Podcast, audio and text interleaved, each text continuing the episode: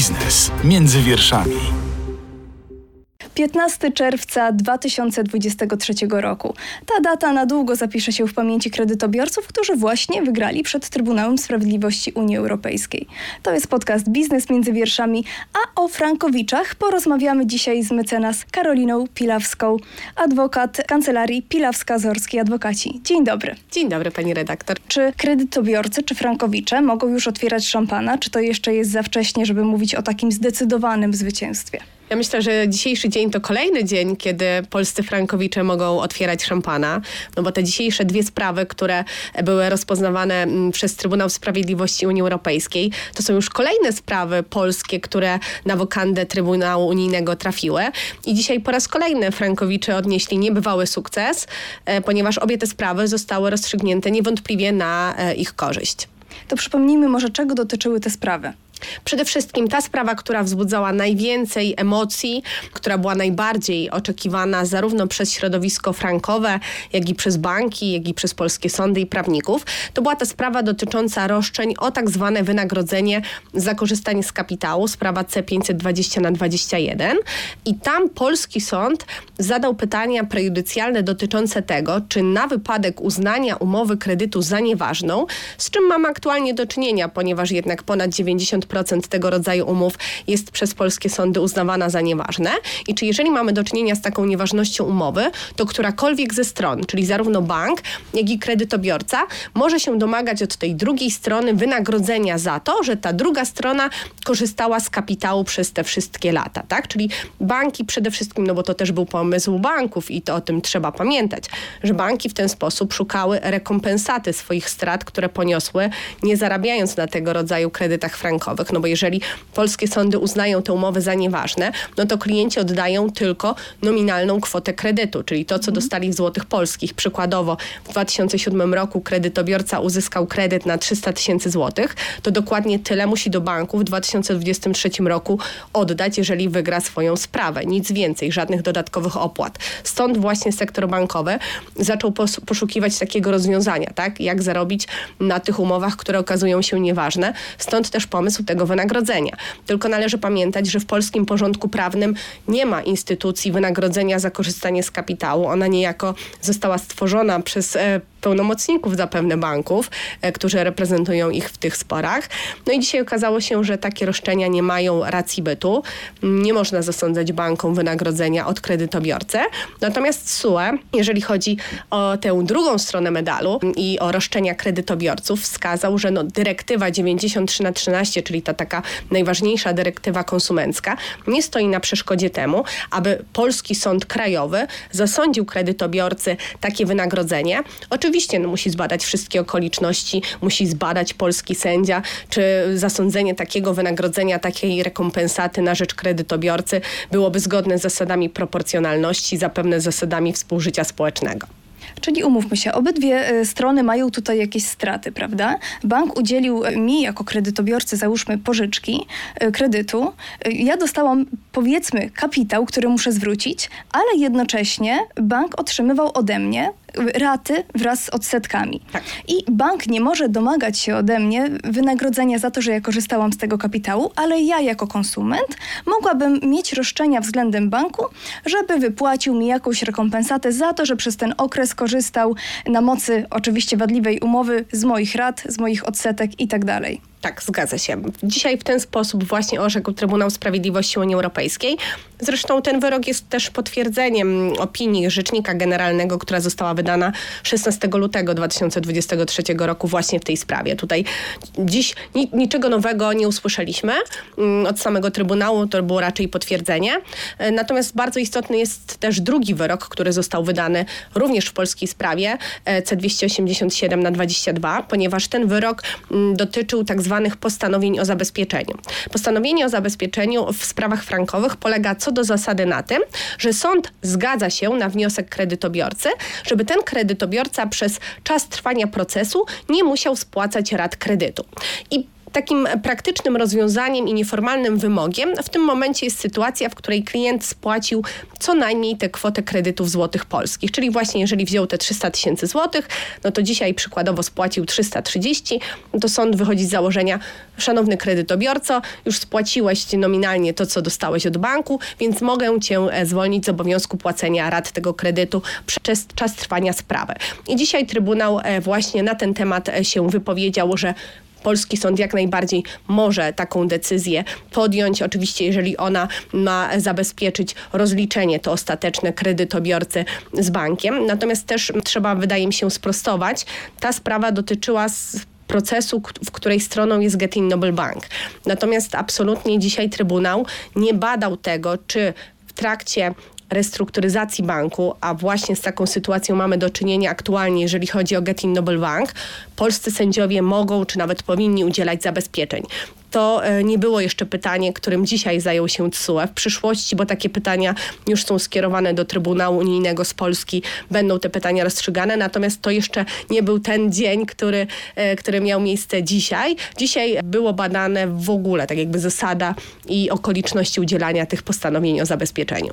Czyli jest to takie zielone światło, by wstrzymać się ze spłatą rat. Tak. Czyli tylko... takie wakacje kredytowe, tak to można postrzegać? Trochę tak, wakacje kredytowe przyznawane przez sąd. Tylko z wakacjami kredytowymi też było tak, że one przysługiwały na przykład na mocy umowy kredytu frankowego klientowi jeden raz w roku. Albo czasami zdarzało się, że klienci zawierali takie aneksy, że przez 6 miesięcy czy 12 nie płacili tych rat i mieli wakacje kredytowe.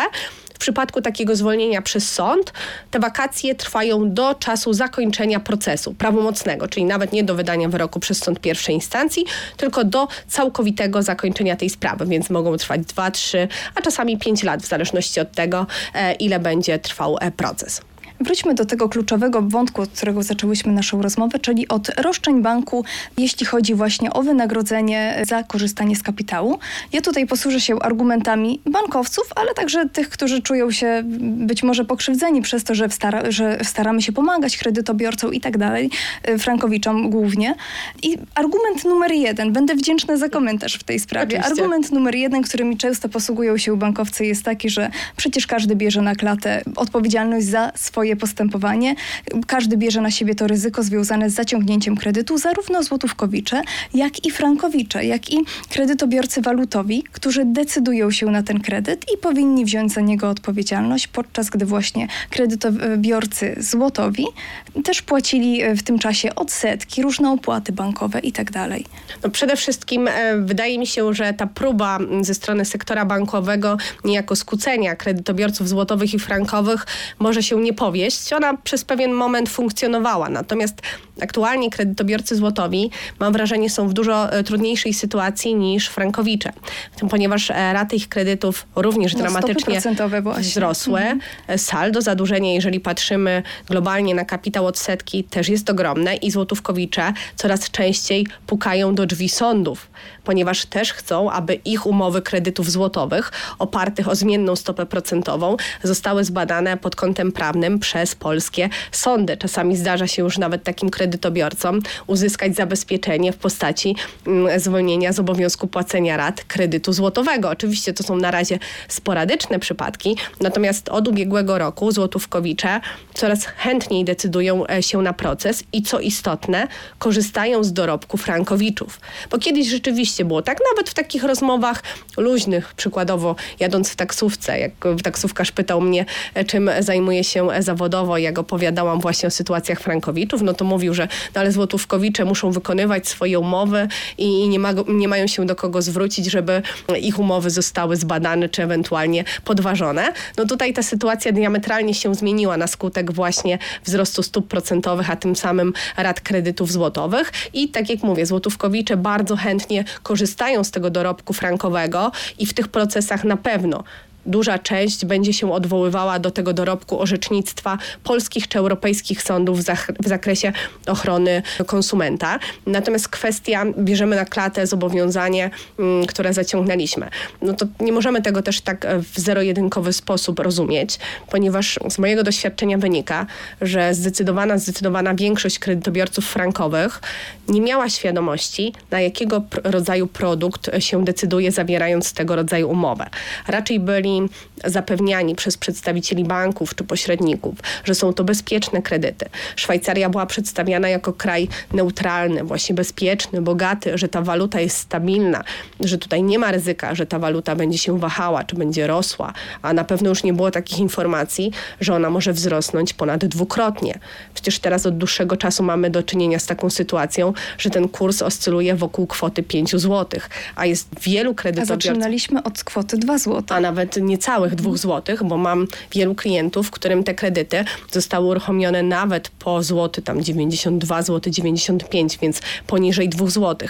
I żaden ten klient nie został poinformowany rzetelnie przez bank, że to ryzyko jest niczym nieograniczone i że to ryzyko spoczywa wyłącznie na tym kredytobiorcy. Natomiast też klucz problemów w sprawach frankowych to oczywiście jest to ryzyko kursowe, o którym mówimy. Natomiast takim klucz problemu jest to, że banki same ustalały kurs franka szwajcarskiego i nie mówiły klientom, w jaki sposób będą to robiły. Też nie uświadamiały klienta, że szanowny kliencie, to my będziemy ustalać ten kurs i my będziemy de facto kształtować wysokość twojej raty w złotych polskich, a także wysokość tego zobowiązania, tego salda zadłużenia w złotych polskich.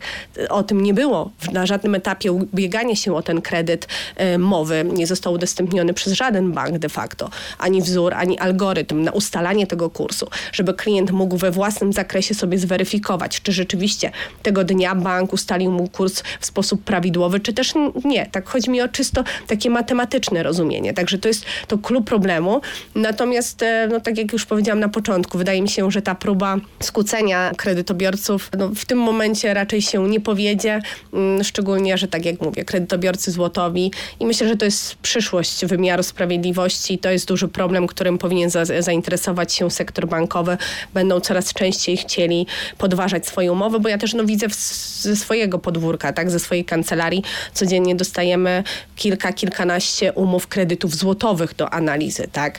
Natomiast no, ja jestem dość ostrożna, jeżeli chodzi akurat o te kategorie spraw. Natomiast widziałam szereg umów, e, które mają bardzo, bardzo dużo wad prawnych i co do takich umów e, dałam rekomendacje klientom na wszczęcie procesu. A jakimi argumentami posługują się w takim razie złotówkowicze, którzy chcieliby podważyć swoje umowy? Przede wszystkim główny taki aspekt jest kładziony na kwestię ustalania wiboru. I tutaj znowu mamy taką niejako analogię, może nie zero-jedynkową, ale nie, nie jeden do jednego, ale mamy analogię do mm, kursu franka szwajcarskiego. Nie wiadomo, jak wibor jest ustalany. Jest ustalany przez 10 banków w Polsce. Są odcinane e, wartości skrajne. Co istotne, wibor powinien być oparty o realne transakcje, a nie jest oparty o realne transakcje. To jest taka sytuacja, w której jeden bank dzwoni do drugiego i pyta, po jakiej cenie pożyczyłbyś mi pieniądze, jeżeli miałbym taką potrzebę. Więc to wszystko jest niejako takie wirtualne i to są takie podstawowe zarzuty. Kwestia również kolejny raz obowiązek informacyjny, który spoczywa na e, przedsiębiorcy. Tak? Bank niewątpliwie jest przedsiębiorcą i ma do zrealizowania obowiązek informacyjny względem swojego klienta, konsumenta. I tutaj znowu tego braku. Oczywiście przez e, te następne lata, szczególnie te nowe umowy, tutaj to pouczenie klienta było dużo bardziej obszerne, ale takie starsze umowy sprzed 10 lat kredytów złotowych, no takich pouczeń nie miały, także e, istnieje ryzyko zmiennej stopy procentowej i że to ryzyko jest niczym nieograniczone i że WIBOR może wzrosnąć do takiego poziomu.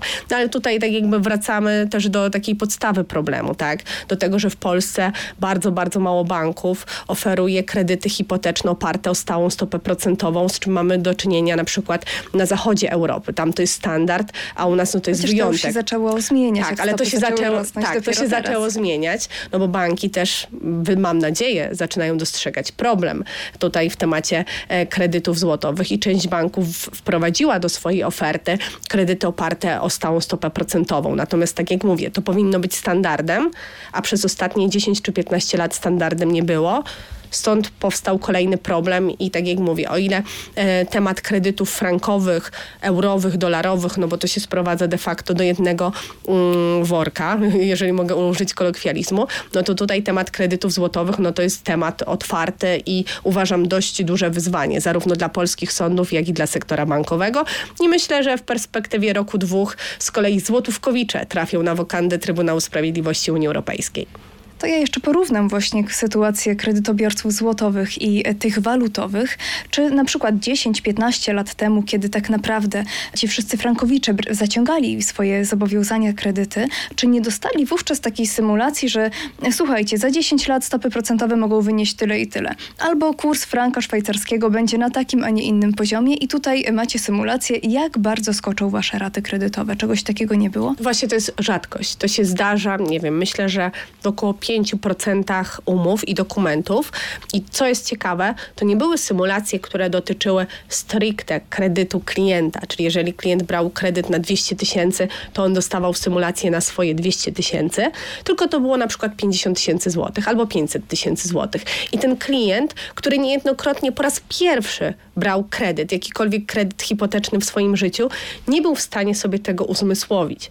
Natomiast też no, warto zaznaczyć, że żaden tego rodzaju kredyt frankowy nie powinien zostać udzielony bez rzetelnej informacji.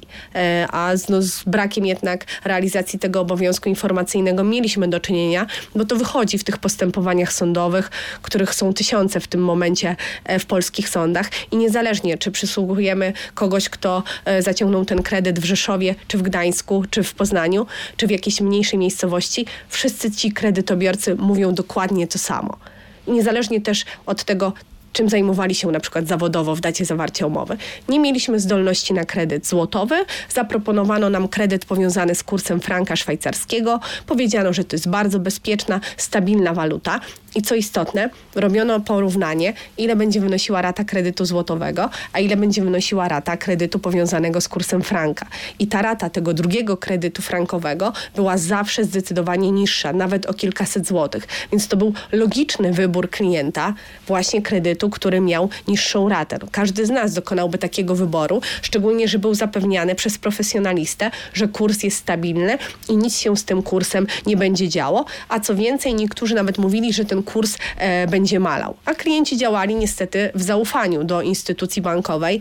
E, ten mit trochę upadł. To też zawsze niemal na każdej rozprawie sądowej słyszę od swoich klientów, tak? że Wysoki Sądzie ufaliśmy, no to była instytucja zaufania publicznego. Ja też pamiętam siebie, jak miałam lat 18, jak zakładałam swoje pierwsze konto. Pamiętam, z jakim poczuciem e, udałam się do banku, tak? że to jest ogromna instytucja, która wzbudzała moje zaufanie. Teraz już ten, mm, ten pogląd na sektor bankowy no, wygląda zupełnie inaczej. No i też inaczej rozkłada się kwestia odpowiedzialności w takim razie. To prawda, natomiast też mm, co jest plusem w tak zwanych sprawach frankowych, to taka większa świadomość prawna, ekonomiczna klientów. To też widzę po swoich klientach przed laty zaciągali kredyty powiązane z kursem franka. Jak chcieli zaciągnąć kredyt złotowy, przysyłali te umowy do analizy. Pani mecenas, proszę sprawdzić, czy ta umowa jest dobra, czy znowu nie będzie takiej sytuacji, że będzie miała niedozwolone klauzule, że znowu czegoś nam nie powiedziano albo nie wytłumaczono. Także to jest niewątpliwy plus takiej świadomości prawnej i ekonomicznej społeczeństwa, obok no, oczywiście tych wielu minusów zaproponowania mm, tego rodzaju produktów e, klientom przed laty, no bo to też są ludzkie dramaty, tak? Tego nie widać w telewizji. Natomiast no, to widzimy na co dzień w swojej pracy jako prawnicy, którzy reprezentujemy kredytobiorców. To są niejednokrotnie próby samobójcze, e, depresje. E, wielu kredytobiorców frankowych właśnie w ten sposób odkupiło to, że zaciągnęło tego rodzaju prodaju produkt. Czyli tak zwany tani kredyt. Przejdę do argumentu numer dwa, stosowanego akurat tutaj przez m.in. przez Związek Banków Polskich, który tuż po ogłoszeniu wyroku TSUE miał też swoją konferencję prasową i y, stanowisko Związku Banków Polskich jest y, takie, że nie ma czegoś takiego w gospodarce jak darmowy kredyt i y, Związek starał się przekonać, że w sprawie chodziło o to, w sprawie, którą zajął się TSUE właśnie, żeby przywrócić sytuację banku i kredytobiorcy do takiego stanu, jak gdyby gdyby tego kredytu w ogóle nie było. Czyli ja oddaję to, co pożyczyłam, a bank oddaje to, co ode mnie wziął, tak? Czyli tak. te odsetki i raty. I y, wszystko by było dobrze, gdyby na tym się zakończyło, ale tutaj właśnie Związek Banków Polskich mówi o pewnej dysproporcji, że dlaczego bank nie może żądać właśnie takiego wynagrodzenia za korzystanie z kapitału, a klient może. No tutaj to jest bardzo dobre pytanie, e, pani redaktor. Natomiast musimy pamiętać, że w systemie prawnym, zarówno polskim, jak i europejskim, konsument jest traktowany z natury jako strona słabsza stosunku prawnego, która wymaga specjalnej opieki, specjalnej e, ochrony. I tutaj na przedsiębiorcy jednak zawsze m, ciąży ten obowiązek, czy to informacyjny, czy to właśnie rzetelnego przygotowania umów, które nie są obarczone e, wadami prawnymi. Mm, I tutaj też rozumiem, z czego wynika to stanowisko Związku Banków Polskich. Do tego procesu, do tej sprawy przed SUE de facto doprowadziły same banki, wytaczając tysiące powództw o wynagrodzenie za korzystanie z kapitału przeciwko e, frankowiczom. E, natomiast dzisiejszy dzień pokazał, że trochę wpadły we własne sidła, ponieważ nie oszacowali, że może się tak zdarzyć, że SUE stwierdzi, że im takowe wynagrodzenie się nie należy, a takie wynagrodzenie może należeć się e, konsumentowi. Natomiast y, jeżeli przeniesiemy ten wyrok TSUE na polskie podwórko i polskie sądy, to ja osobiście uważam, że raczej polscy sędziowie zasądzać kredytobiorcom takiego wynagrodzenia nie będą. Bo tutaj TSUE jednak y, dał e, pole do popisu polskim sędziom i wskazał, że to oni muszą orzec, czy przepisy nasze, polskie, krajowe dopuszczają możliwość zasądzania takiego wynagrodzenia, czy to właśnie będzie zgodne z zasadami współżycia społecznego, tą zasadą proporcjonalności. I czy to będzie fair względem innych kredytobiorców? Nie, tego sąd nie, nie może mhm. badać, bo tak jakby sąd bada relacje konkretnego banku i konkretnego kredytobiorcy. Tak, mhm. e, więc on się nie zajmuje sytuacją innych kredytobiorców, szczególnie, że oni też mogą podważać swoje umowy, opierając się o inną e, argumentację. Natomiast ja nie sądzę, żeby polscy sędziowie takie wynagrodzenie e, dla frankowiczów zasądzali i raczej zostanie zachowany status quo, czyli rozliczenie tej nominalnej kwoty kredytu, którą Frankowicz oddał przed, e, otrzymał e, przed laty od banku i też tak jak widzę po klientach, że absolutnie żaden mój klient nie ma tutaj problemu i nie ma najmniejszych wątpliwości, że ten kapitał trzeba oddać i wszyscy z tego mhm. kapitału, przynajmniej jeżeli chodzi o moją kancelarię, się z bankami rozliczają. Ja, tak jak mówię, oczekuję raczej zachowania tego statusu quo, chociaż no, przyszłość pokaże. Tak? Tutaj też podejrzewam, będzie dość dużo rozbieżnych orzeczeń, jeżeli chodzi o polskie sądy. Czyli tutaj ta kwota przedstawiona przez KNF, jeśli chodzi właśnie o sumę strat banków, może być przesadzona. Ja przypomnę tylko, że mowa o 100 100 miliardach złotych. Tak? tak, no tutaj ta kwota bardzo często się e, pojawia w przestrzeni medialnej, szczególnie po tej lutowej opinii Rzecznika Generalnego. No jeżeli ta mm, kwota zakłada też te ewentualne wynagrodzenia na rzecz kredytobiorców, to na pewno jest przesadzona. Natomiast też banki e, zgromadziły określone rezerwy finansowe na to, żeby rozliczyć e, nieważne umowy e, frankowe. Także ja w ogóle uważam, że ta kwota jest bardzo przesadzona i e, nie pojawiło się nigdzie żadne rzetelne takie zestawienie, co miałoby się składać e, na tę kwotę. Natomiast to, że w sytuacji stwierdzenia nieważności umowy przedsiębiorca na niej nie zarabia, no to to jest naturalna kolej rzeczy. I o tym też mówił rzecznik, że jeżeli przedsiębiorca postępuje nieuczciwie względem swojego klienta, który jest konsumentem, proponuje w umowie, której sam jest autorem, niedozwolone klauzule, no to musi ponieść konsekwencje. A w tym przypadku konsekwencją jest brak zarobku. Bo jeżeli TSUE dopuściłby możliwość zasądzania bankom wynagrodzenia, no to ochrona konsumencka w Polsce, w Europie nie miałaby w ogóle racji bytu. Ona zostałaby unicestwiona i ten cały wieloletni dorobek. No bo jeżeli bank działający no niewątpliwie nieuczciwie, bo te klauzule są nieuczciwe, są wpisane do rejestru klauzul e, niedozwolonych. Jeżeli nie zarabia na nieważnej umowie, a pozwalamy, żeby zarobił w sposób inny, czyli na tym wynagrodzeniu, czyli na obejściu niejako tej umowy, no to wtedy ochrona konsumencka w ogóle nie miałaby e, sensu. Tak? Stąd e, no, orzeczenie TSUE w tym przedmiocie e, mogło być jedyne i możliwe.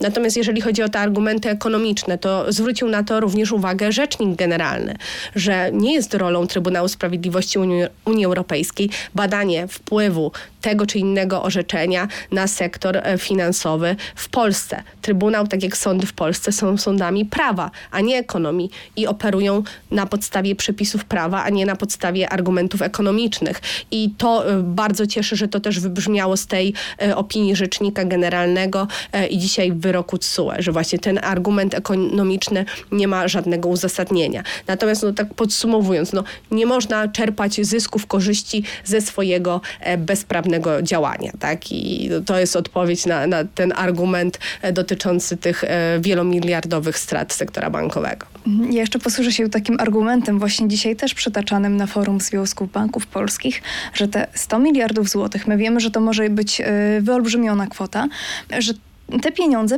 zostaną scedowane, te koszty na klientów. Banki sugerują, że być może będą starały się odbić te straty, odrobić jak najszybciej, być może właśnie kosztem kredytobiorców, bo już dzisiaj zapowiedziano nawet, że prawdopodobnie wyrok ten, wyrok CUE doprowadzi do spowolnienia akcji kredytowych, że banki nie będą już mogły na tak dużą skalę kredytować na przykład gospodarstwa domowe. Czy możemy, nie wiem, oczekiwać wobec tego, że jakieś inne opłaty bankowe też y, do tego tego dojdą? No tutaj no, banki zawsze mają taką możliwość e, podwyższenia cen za świadczone e, przez siebie usługi. Natomiast musimy pamiętać, że na akcji związanej z kredytami złotowymi banki osiągają rekordowe zyski, bo to też pokazują sprawozdania finansowe, które są przez banki e, publikowane. W sytuacji, jeżeli rata kredytu złotowego składa się przykładowo z 90% odsetek, które są zarobkiem banku i 10% kapitału, no to te zyski są wielo, wielomiliardowe. I tutaj w tym momencie banki też nie mówią o tym, że zarabiają horrendalne pieniądze na akcji kredytów złotowych. Natomiast no, oczywistym jest, że no, mogą gdzieś próbować sobie mm, odbić te rzekome straty związane z akcją kredytów frankowych. Natomiast tak jak powiedziałam, większość banków potworzyła rezerwy. Część klientów skorzysta z rozwiązania ugodowego. Część klientów w ogóle nie zdecyduje się e, na drogę sądową z uwagi na to, że będzie miała na przykład obawę przed pozwaniem banku albo nie będzie się czuła psychicznie na siłach e, pozwać banku. Natomiast no, to jest de facto w tym momencie jedyny argument sektora bankowego, czyli ten argument e, finansowy. Natomiast no, ja jestem prawnikiem i operuję na podstawie przepisów prawa, a prawo jest no, nieubłagane w tym momencie dla sektora bankowego. Tak? Klauzula jest niedozwolona, nie obowiązuje konsumenta konsumenta. Umowa jest nieważna, rozliczamy nominalnie to, co od siebie dostaliśmy i nic ponad to. I dzisiaj to potwierdził bardzo kategorycznie Trybunał Sprawiedliwości Unii Europejskiej. Ale tak już abstrahując od aspektów prawnych, które, jak pani wskazała, są one ściśle rozdzielone od tych praw ekonomii, y, czy nie obawia się pani, że rzeczywiście spełni się to, co dzisiaj wybrzmiało na forum Związków Banków Polskich, że wszyscy zapłacimy za ten wyrok?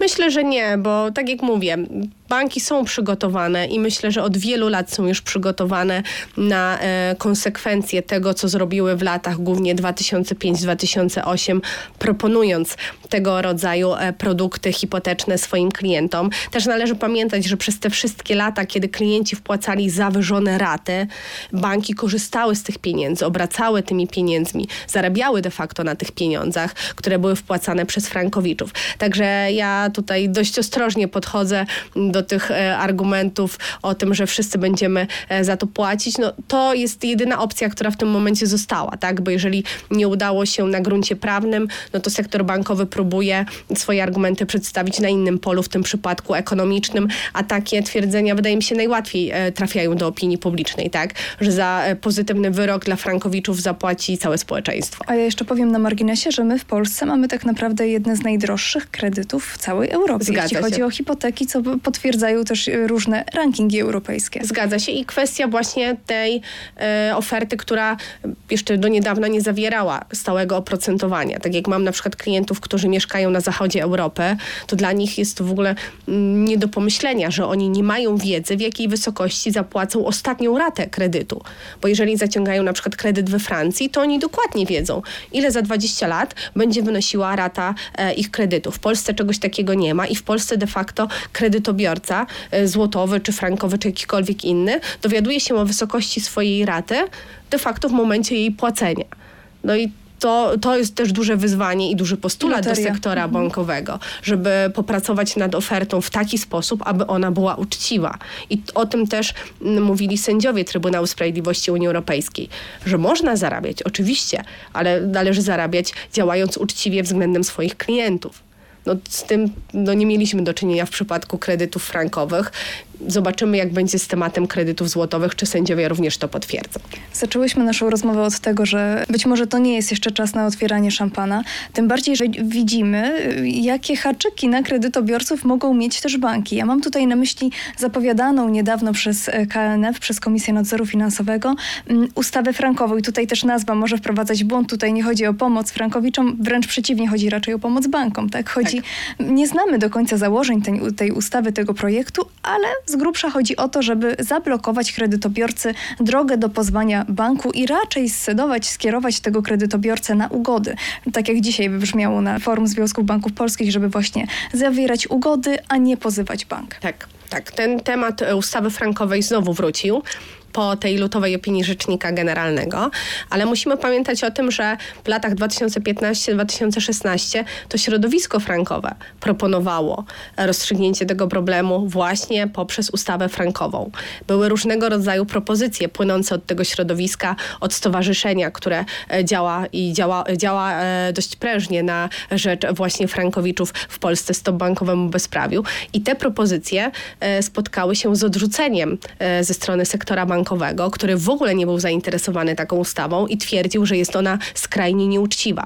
Po latach, kiedy frankowicze niejako wydeptali sobie swoją ścieżkę w polskich, w europejskich sądach i rzeczywiście skutecznie zawalczyli o swoje prawa, okazuje się, że teraz sektor bankowy bardzo chętnie chciałby z takiej ustawy skorzystać. Jest tutaj wspierany przez Komisję Nadzoru Finansowego. Natomiast no, wydaje się, że na taką ustawę jest już za późno. Nie wiem, czy jakakolwiek partia polityczna e, byłaby zainteresowana zainteresowana takim rozwiązaniem ustawowym, bo musimy pamiętać, że jednak to środowisko frankowe to jest duży odsetek e, Polaków e, i wyborców. Natomiast też nie może być tak, że ustawa będzie blokowała obywatelowi, konsumentowi drogę sądową. Na Węgrzech też były ustawowe e, rozwiązania tego rodzaju problemu frankowego, natomiast mm, też te sprawy trafiały do Trybunału Sprawiedliwości Unii Europejskiej i Trybunał jasno mówił, że jeżeli ugoda proponuje takie, a nie inne rozwiązanie, to kredytobiorca może walczyć dalej o to, czego nie dostanie na przykład w formie tej ustawy i ugodowego załatwienia e, sporów właśnie za pomocą e, tej ustawy. Także to na pewno nie jest takie proste i też te pomysły dotyczące opodatkowania Frankowicza e, tym, co on w tym sądzie wygra, z mojego punktu widzenia są absurdalne, bo to nie jest tak, że bank Frankowicz zarabia jakieś dodatkowe pieniądze w to tym pytanie, procesie. czy to jest przychód? Właśnie, bo to są pieniądze, które on wpłacił do banku. To są jego pieniądze, od których on już zapłacił podatek, pracując w formie umowy o pracy, zlecenia czy prowadząc działalność gospodarczą. To nie jest tak, że bank daje mu dodatkowo jakąś kwotę, kto, e, przez którą Frankowicz jest wzbogacony, tylko są dokładnie te same pieniądze, które Frankowicz wyciągnął ze swojej prywatnej kieszeni i wpłacił do banku. Teraz on je tylko odzyskuje. Więc no, mielibyśmy do czynienia de facto z podwójnym opodatkowaniem tych pieniędzy. Z podatkiem od podatku. Tak, na co de facto wydaje mi się, no nie może być zgody. No i na pewno nie sądzę, żeby organy unijne czy Trybunał Sprawiedliwości Unii Europejskiej e, dopuścił do takiego rozwiązania, no bo to byłoby już rozwiązaniem skrajnie krzywdzącym dla tego rodzaju kredytobiorców. Ja mam wrażenie, że rynek się też podzielił na y, organizacje, na różne urzędy, które grają do jednej bramki i kredytobiorców, których wspiera między innymi y, Urząd Ochrony Konkurencji i Konsumentów. Natomiast tutaj mówiliśmy dużo o y, KNF-ie i mam tutaj ciekawe stanowisko UKNF-u właśnie wydane tuż po ogłoszeniu wyroku TSUE. I tutaj czytamy, jest to stanowisko Jacka Barszczewskiego, który mówił, że orzeczenie TSUE ma negatywny wpływ na gospodarkę gospodarkę właśnie z punktu widzenia rzecz jasna sektora bankowego, sprawiedliwości społecznej, to o czym mówiliśmy, że, że właśnie banki e, widzą tutaj dysproporcję pewną, mm, a także z punktu widzenia pewności prawa. I ta pewność prawa mnie, znaczy interpretacja tej pewności prawa mnie tutaj y, zainteresowała. No tutaj ciężko się odnieść, bo tak jak powiedziałam w trakcie naszej rozmowy, prawo jest jasne. I kodeks cywilny w tym aspekcie, jeżeli chodzi o klauzule niedozwolone, jest bardzo precyzyjny. Jeżeli klauzula jest niedozwolona, nie obowiązuje konsumenta. Więc no tutaj trudno mówić, że ten wyrok, który dzisiaj został wydany przez Trybunał Sprawiedliwości Unii Europejskiej, e, jest wyrokiem uderzającym w pewność Tym prawa. Bardziej, że my nie, nie tworzymy nowego prawa, tylko... Tak, opieramy się o prawo, które od wielu, wielu lat funkcjonuje istnieje. w Polsce, zanim nawet Polska weszła do Unii Europejskiej i została objęta tym całym dorobkiem wyrobkiem Trybunału Sprawiedliwości Unii Europejskiej. Także absolutnie kwestionuję te, ten komunikat, ten wyrok nie uderza w pewność prawa. On jest potwierdzeniem z mojego punktu widzenia de facto obowiązujących od lat przepisów prawa i to, co jest ważne nie ma w Polsce, w polskim porządku prawnym instytucji wynagrodzenia za korzystanie z kapitału. To jest twór sektora bankowego i dzisiaj okazało się, że no, Trybunał Sprawiedliwości Unii Europejskiej no, nie, dostrzegł, że, że nie można zasądzać takiego wynagrodzenia, bo nie ma takich przepisów, a tak jak też już mówiłam dzisiaj, no, rzutowałoby to w ochronę e, konsumenta w Europie. I co istotne i o czym bardzo często mówi Trybunał Unijny, czyli o tak zwanym efekcie mrożącym odstraszającym zastraszającym. Jeżeli przedsiębiorca nawet działając nieuczciwie, zarabiałby na tym swoim nieuczciwym działaniu, no to do, dopuszczenie możliwości zasądzenia mu wynagrodzenia w przyszłości spowodowałoby, że ten przedsiębiorca nadal postępowałby nieuczciwie. No bo wyszedł, tak, bo wyszedłby mhm. z założenia. Jeżeli zaproponuję nieuczciwą umowę, która będzie dla mnie bardzo korzystna finansowo i po latach ten klient zakwestionuje tę umowę, no to ja i tak zarobię na tej umowie, bo dostanę wynagrodzenie za to, że mm, ten klient korzystał z moich pieniędzy. Byłoby to absurdalne rozwiązanie, stąd bardzo też cieszy ten kategoryczny jednak przekaz, który płynie z wyroku TSUE. Czy myśli Pani, że banki po tym wyroku już wyczerpały swoje roszczenia i że już kolejne orzeczenia też sądów krajowych będą na korzyść kredytobiorców? Powiem Pani tak, ja tymi sprawami zajmuję się od 2016 roku, jak jeszcze byłam aplikantem adwokackim. E, I ja w tych sprawach e, śmiem twierdzić, że widziałam już wszystko albo prawie wszystko. I nigdy nie będzie tak, dopóki nie skończy się ostatni kredyt frankowy, że będziemy mieć taką pewność, że już nic nowego się nie wydarzy. Ja już y, przez te sprawy zostałam przyzwyczajona do tego, że tej pewności nie ma i że zarówno my, jako pełnomocnicy frankowiczów i całe środowisko frankowe, banki i ich pełnomocnicy i polscy sędziowie e, wymyślamy różne twory, różne rozwiązania. Przede wszystkim korzystamy z tych przepisów, e, które są, bo w tych sprawach jest bardzo dużo problemów prawnych, dużo wyzwań, jest wiele różnych sytuacji związanych choćby z tym, e, że na przykład było kilku kredytobiorców w umowie, część z tych kredytobiorców zostało z tej umowy zwolnionych i czy na przykład oni muszą być w procesie, czy też nie. Więc dużo różnych problemów prawnych się cały czas pojawia. Te sprawy są bardzo dynamiczne. Ja jestem ostatnia do tego, żeby twierdzić, że już wszystko w tych sprawach wiemy. Absolutnie nie. I też no, znając podejście sektora bankowego też nie sądzę, aby spoczął na laurach e, i nie szukał innego rozwiązania. E, no jeżeli nie udało się z wynagrodzeniem za korzystanie z kapitału, być może będą zaproponowane jakieś inne rozwiązania i na pewno będzie e, duży nacisk e, kładziony na temat ugód, aby jak najwięcej osób z tych ugód skorzystało, no bo taka ugoda zamyka drogę sądową. Ugoda przez bank nie jest proponowana po to, żeby ulżyć sytuacji klienta i tę sytuację poprawić, tylko po to, żeby bank zamknął ryzyko prawne dotyczące tego konkretnego klienta i wypisał jego kredyt z rezerw, mhm. którą, e, z rezerw, które utworzył. Także no, tutaj też Państwa przestrzegam e, przed tematem też tych ugód, ponieważ są one różne i e, rzadko się zdarza tak, że ugoda pokazuje globalnie, ile klient musi jeszcze wpłacić do banku, bo te ugody opierają się co do zasady na tym, że są e, kredyty frankowe przekształcane w kredyty złotowe, ale oprocentowanie jest pokazywane na lat 5 i przez lat 5 e, klient wie, jakie oprocentowanie będzie przypisane do jego kredytu. A po tych pięciu latach znowu mamy do czynienia z jedną wielką niewiadomą i może się okazać, że ten kredyt, który e, dostaniemy po ugodzie, za parę lat będzie dużo mniej korzystny niż byśmy zostali przy tym kredycie frankowym i nic z nim nie robili. Stąd y, każdą sytuację trzeba badać y, indywidualnie i z tymi ugodami też, tak jak mówię, Państwa przestrzegam, no bo to nie jest takie proste, jak może się nam wydawać. No a Związek Banków Polskich zachęca do ugód i e, posługuje się takimi argumentami, że jest to szybka ścieżka. Zawarcie ugody może trwać nawet kilka dni, podczas gdy sprawa sądowa to są dodatkowe koszty, dodatkowe nerwy, dodatkowo niepewność, czy rzeczywiście kredytobiorca coś na tym ugra, tak? Tak, natomiast no, ja może się posłużę takim porównaniem. Kredyty frankowe, pseudofrankowe były zawierane z reguły na 360 miesięcy, czyli lat 30. Większość frankowiczów już jest po połowie tego okresu. Więc jeżeli już wytrzymało tyle i dotarliśmy do tego miejsca, w którym jesteśmy, to załatwianie tej sprawy w kilka dni, nie do końca mm, myśląc o tym, jakie są konsekwencje ugodowego załatwienia sprawy z bankiem, no może się dla nas skończyć źle i możemy zostać zamiast frankowiczami, to będziemy za parę lat wiborowiczami.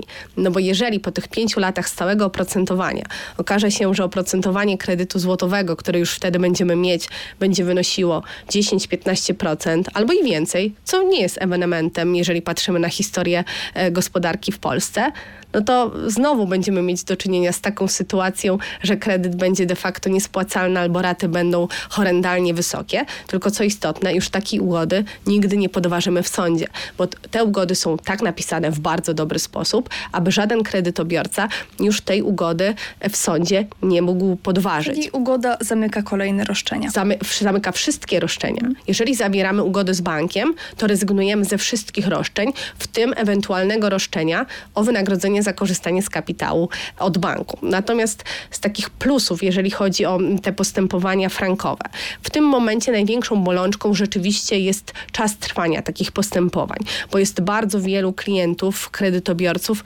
chętnych do tego, żeby pozwać bank. A wymiar sprawiedliwości no, ma określone moce przerobowe. Tak? Jest określona e, liczba sędziów, którzy rozpoznają te sprawy. Został powołany w Sądzie Okręgowym w Warszawie tak zwany Wydział Frankowy w kwietniu 2021 roku. On jest zakorkowany. Natomiast od 15 kwietnia tego roku zmieniły się przepisy dotyczące właściwości sądu, który ma rozpoznawać sprawę frankową. I dotychczas było tak, że klient miał wybór. Mógł pozwać bank tam, gdzie bank ma główną siedzibę i to wszystko przypadało właśnie na Sąd Okręgowy w Warszawie, Wydział Frankowy. Zdecydowana większość banków ma siedzibę w obrębie właściwości tego wydziału, albo mógł pozwać tam, gdzie mieszka.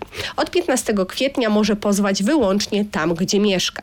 To spowoduje, że więcej sędziów, więcej ośrodków sądowych w Polsce, śmiem twierdzić, że praktycznie wszystkie, będą rozpoznawały tego rodzaju sprawy frankowe i to spowoduje, że tutaj ten sąd warszawski się trochę odkorkuje Skrócą wreszcie. Skrócą się kolejki. Skrócą się kolejki, prosto. tak, bo ja widzę po sobie i prowadzonych sprawach na terenie Polski. Tam jest zdecydowanie, zdecydowanie szybciej. Czasami wyrok pierwszej instancji uda się uzyskać w pół roku, w dziewięć miesięcy. To jest tryb ekspresowy.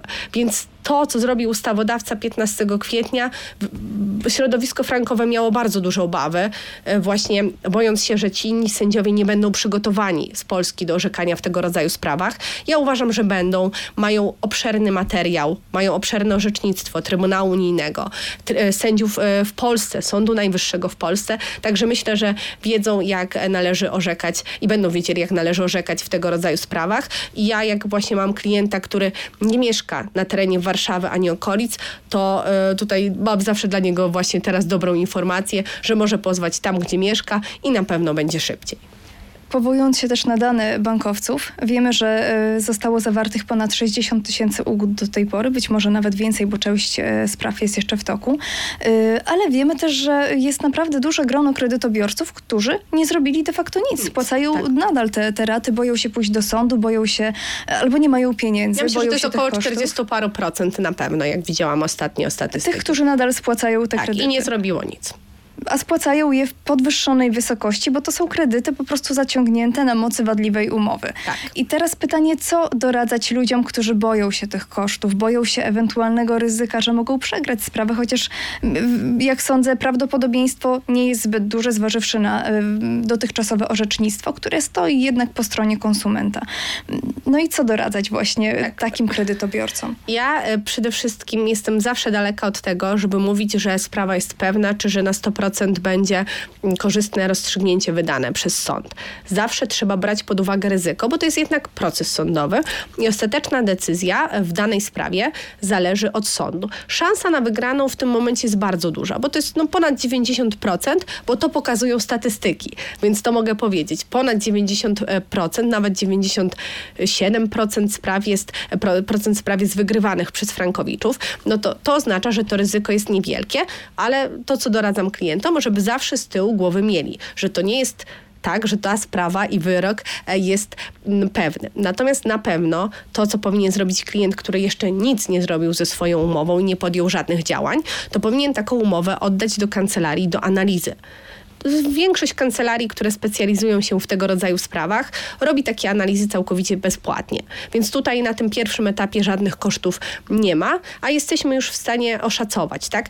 Czy konkretna umowa nadaje się do sądu, bo to też nie jest tak, że wszystkie umowy można podważyć na drodze postępowania sądowego ile taki klient może zyskać. Widzimy, czy ten klient już oddał kapitał, czy nie, czyli widzimy, czy możemy się ubiegać o zwolnienie z obowiązku płacenia rat, czy też nie. No i też z reguły kancelarie przedstawiają na tym etapie swoją ofertę. Natomiast to, co jest praktykowane u mnie w kancelarii, czy też w innych kancelariach frankowych, które specjalizują się w tego rodzaju sprawach, no to też wiem, że wielu pełnomocników pozwala klientom spłacać wynagrodzenie, płacić wynagrodzenie również w ratach. No to też jest duże ułatwienie dla e, kredytobiorcy, który chce pozwać bank, a na przykład no nie ma od razu tylu środków, żeby um, zapłacić prawnikowi za prowadzenie tego rodzaju sprawy. Te oferty są różne, e, więc też można sobie porównać. Ja Państwa do tego zachęcam, żeby nie ograniczać się do jednej kancelarii, tylko żeby sobie jednak porównać i żeby przede wszystkim sprawdzać doświadczenie kancelarii i wyroki, bo teraz na fali tych sukcesów frankowych bardzo wiele kancelarii, bardzo wielu pełnomocników dopiero zaczyna zajmować się tymi sprawami. Natomiast te sprawy no, mają to do siebie, że są specyficzne, specyficzne.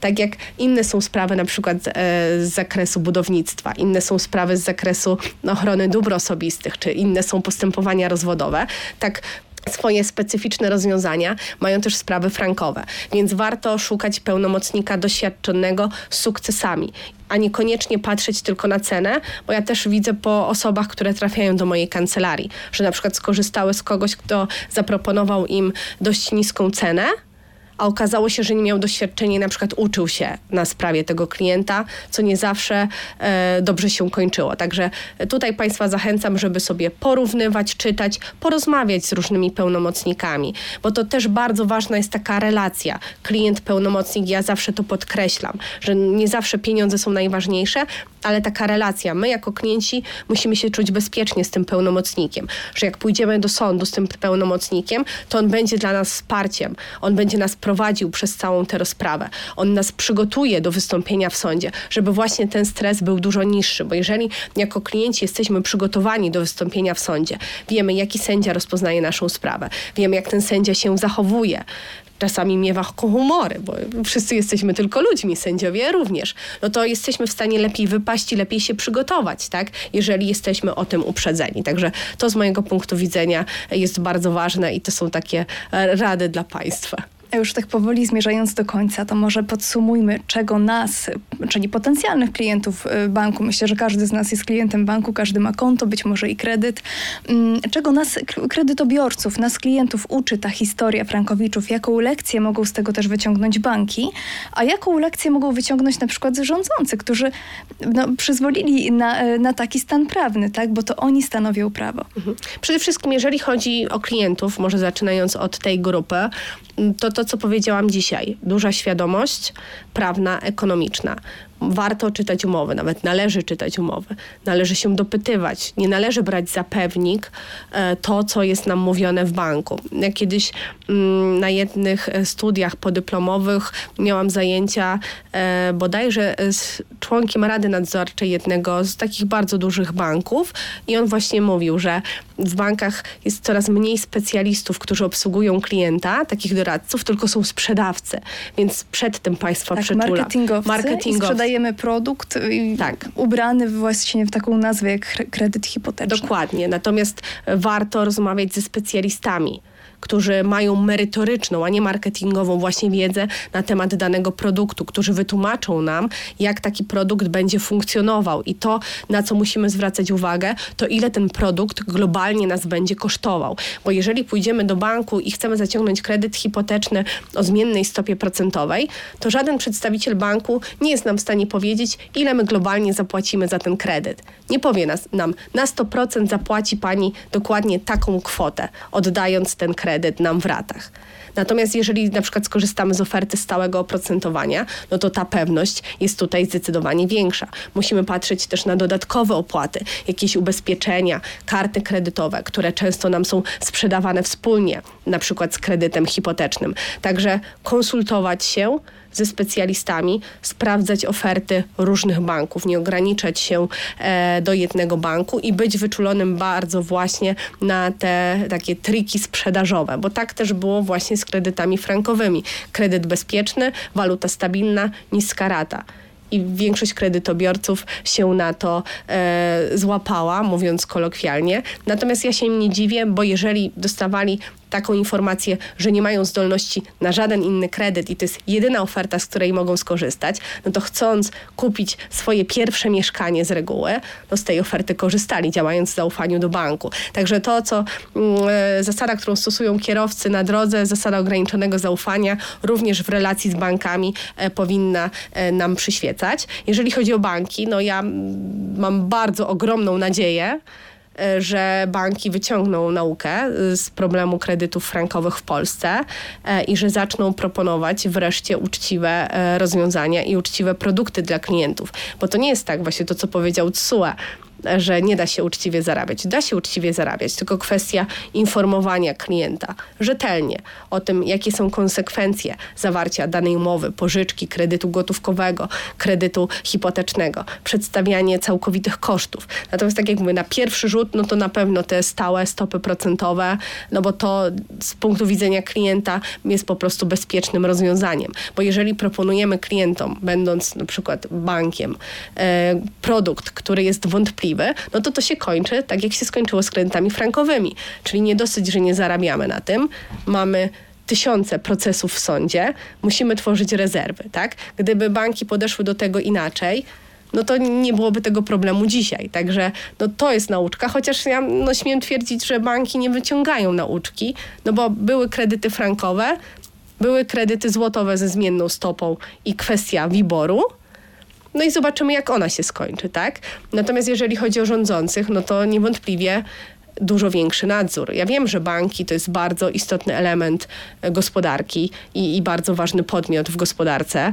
Natomiast no, też kontrola nad tym, co ten bank jako przedsiębiorca e, klientowi zapewnia, co mu gwarantuje, jaką ofertę mu przedstawia, tak? No bo właśnie brak tej kontroli doprowadził do problemu kredytów frankowych, dopuszczenie właśnie takiej możliwości udzielania tego rodzaju kredytów, tak? Banki udzielały kredytów głównie w latach 2005-2008 frankowych, a ustawodawca dopiero w 2011 roku znowelizował ustawę prawo bankowe, czyli już dawno po tym, jak ten problem e, został zmaterializowany, tak? Czyli życzymy sobie tak naprawdę świadomych konsumentów, świadomych kredytobiorców, uczciwych banków i rządu, który trzyma rękę na pulsie i reaguje, kiedy trzeba. Zgadza się.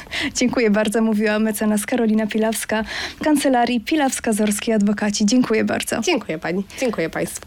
Państwu także dziękuję za uwagę. To był podcast Biznes między wierszami. Zachęcę jeszcze tylko do odsłuchania naszych podcastów na Spotify, na playerze Radia Z i na YouTubie. Mówiła Katarzyna Witwicka-Jurek. Dziękuję bardzo. Do usłyszenia. Biznes między wierszami. Więcej podcastów na player radioz.pl.